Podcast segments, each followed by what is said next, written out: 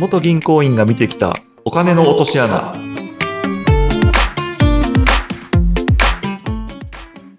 こんにちは LIG パートナーズ株式会社の足立ですはい。そしてインタビュアーの水野ゆきです。足立さん、今回もよろしくお願いしますよ。ろしくお願いいたしますさて、2回目の配信となりました。前回は足立さんご自身のお話、それからえ銀行員時代のお話などもお伺いしてきましたけれども、いよいよ具体的なお話を伺っていくんですが、その前に、足立さんご自身のこの14年半の銀行員生活の中で見てきたお金についての印象を今回はお話しいただけますか？そうですねお金の話は結構いろんなその分析っていう言葉とかはい。〇〇率がどうやからとかっていうイメージとか、まあ実際にはそういうことがすごく多いんですけど、はい。私がその自分でその部下の倫理書を審査したりとかするとき、うん一番最初にやっぱ考えるのは、お金って実はその増えるか減るかしかないっていうすごく単純なうん。シンプルなところをすごく意識してというか見るようにしてましたね。はい。結局その足し算か引き算しか絶対にお金ってないので、まあ皆さんね、預金通帳を見ていただいたら、足されてるか引かれてるかしかないと思うんですよ。はい。そうですね。はい。でどれだけ複雑になったとしても、うん。例えば事業やからすごくたくさんの、まあ通帳で言ったらすごい膨大な行が出てくるようなお金の動き方するんですけど、でも見ると増えるか減るかしかまずないっていうことが一つと、はい。ただ家計以上にうんいつ減っていつ増えるかっていうことの大事さがうん事業のお金の中ではすごく重要っていう、うんここが一番最も大きく違うところになります。はいで、この観点ともう一つ、もっとその重要度が高いって私は思ってるのは、ええ。やっぱ欲求ですね。欲との関係、関わりが強いので、お金のその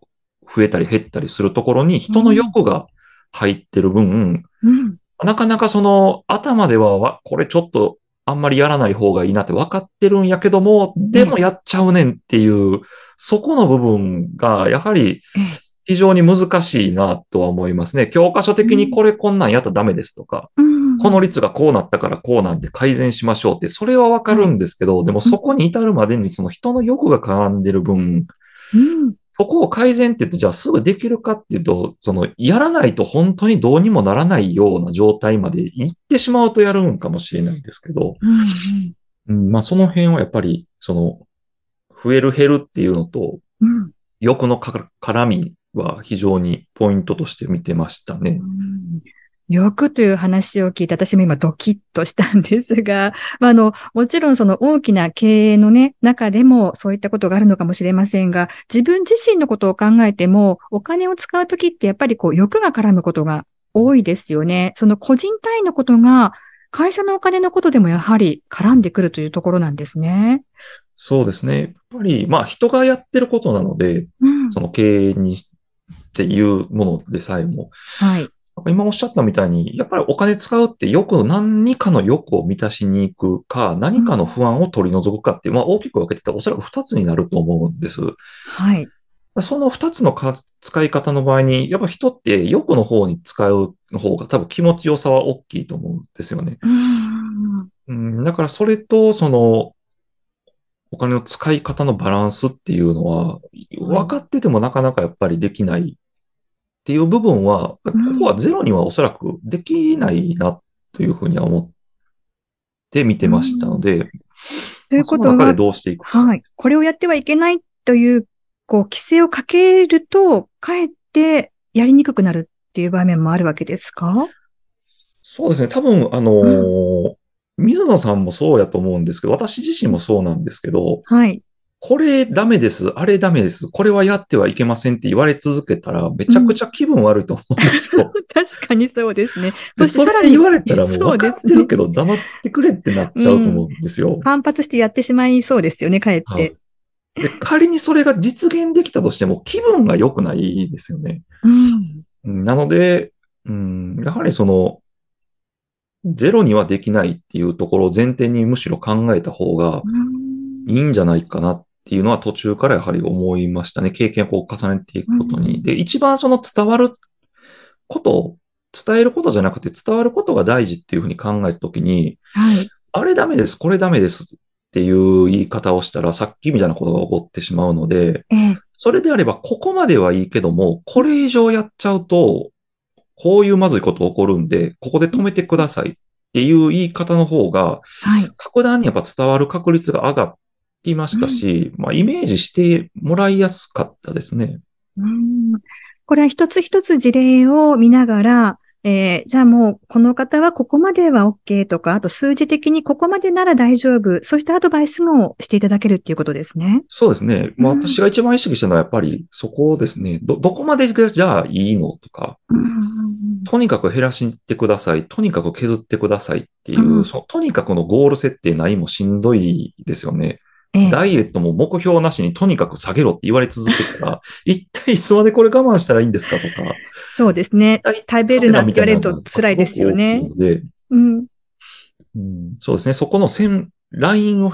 一つこうお示しするっていうのは、すごく意識はしてましたね。うん一つ一つの線引きを大切にしながら、あとはやはり顧客の方に合わせたところも持っていってらっしゃるといった考えでいいですか？そうですね。やっぱり、まあ、お人柄もそれぞれ違いますしう、ん。うん、まあ、よほどなんかこう、ここ外すと非常にまずいっていうところは、もうそんな関係なくお伝えするって、またもちろん最大限敬意は払ってですけど、でもやっぱストレートに言わないと重要さが伝わらないっていう場面は、うん。しっかりお伝えするようにはしてましたけど、もっとすごく手前の段階で、ただこの方向性に進み続けると、これちょっとまずいことになられるなっていう時なんかは、うんまあ今みたいな基準値どこですとか、なんでその基準値が設定できるのかとかっていうのをお伝えして、まあ今みたいな感じでこう、なんかイメージできるようなお話とか、うんいや、なんかそんな社長飲みに行きたいですよね、やっぱりね、みたいな。いや、そ僕もゼロにはできません、みたいな。ただっていう言い方をよくしてました。まあこれはあの、あくまで一例にはなるんですけど、うん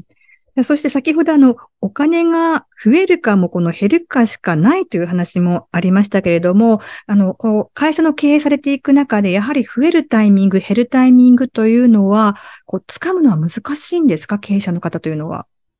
そうですね。一つずつ見ていこうと思うと非常に難しいと思います。例えばその預金通帳とかの流れを、うんまあ例えば今月だったら11月ですし、11月1日から、はい。じゃあ30日までの、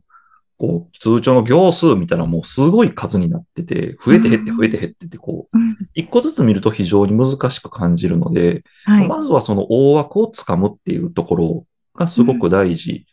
になりますし、ただこの大枠のつかみ方が、うん。を知る機会っていうのがなかなかないっていうところもあって、うん。まずはそこを知っていただくっていうことが一番近道なんじゃないかなとは思います。うん。確かにこう日常の業務に追われていると、なかなかそうしたポイントをつかもうと思ってても、学ぶのもこう時間取れないしとか、しっかり見る時間もないっていう方も多分いらっしゃると思うんですが、そういったところにアプローチして、足立さんはご指導というか、こう、教えてくださることもできる。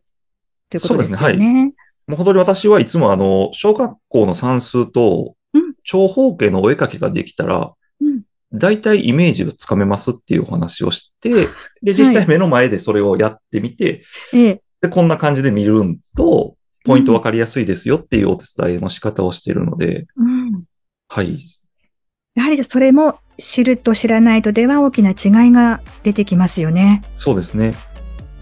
はい。といったところで、えー今回はですね、お金の印象についてお伺いしてきましたけれども、また次回からは足立さんにはこのことについて細かく一つ一つの事例をご紹介いただけるということで、皆さん楽しみにしていただきたいと思います。ということで、今回は足立さんここまでとなります。どうもありがとうございましたあ。りがとうございました。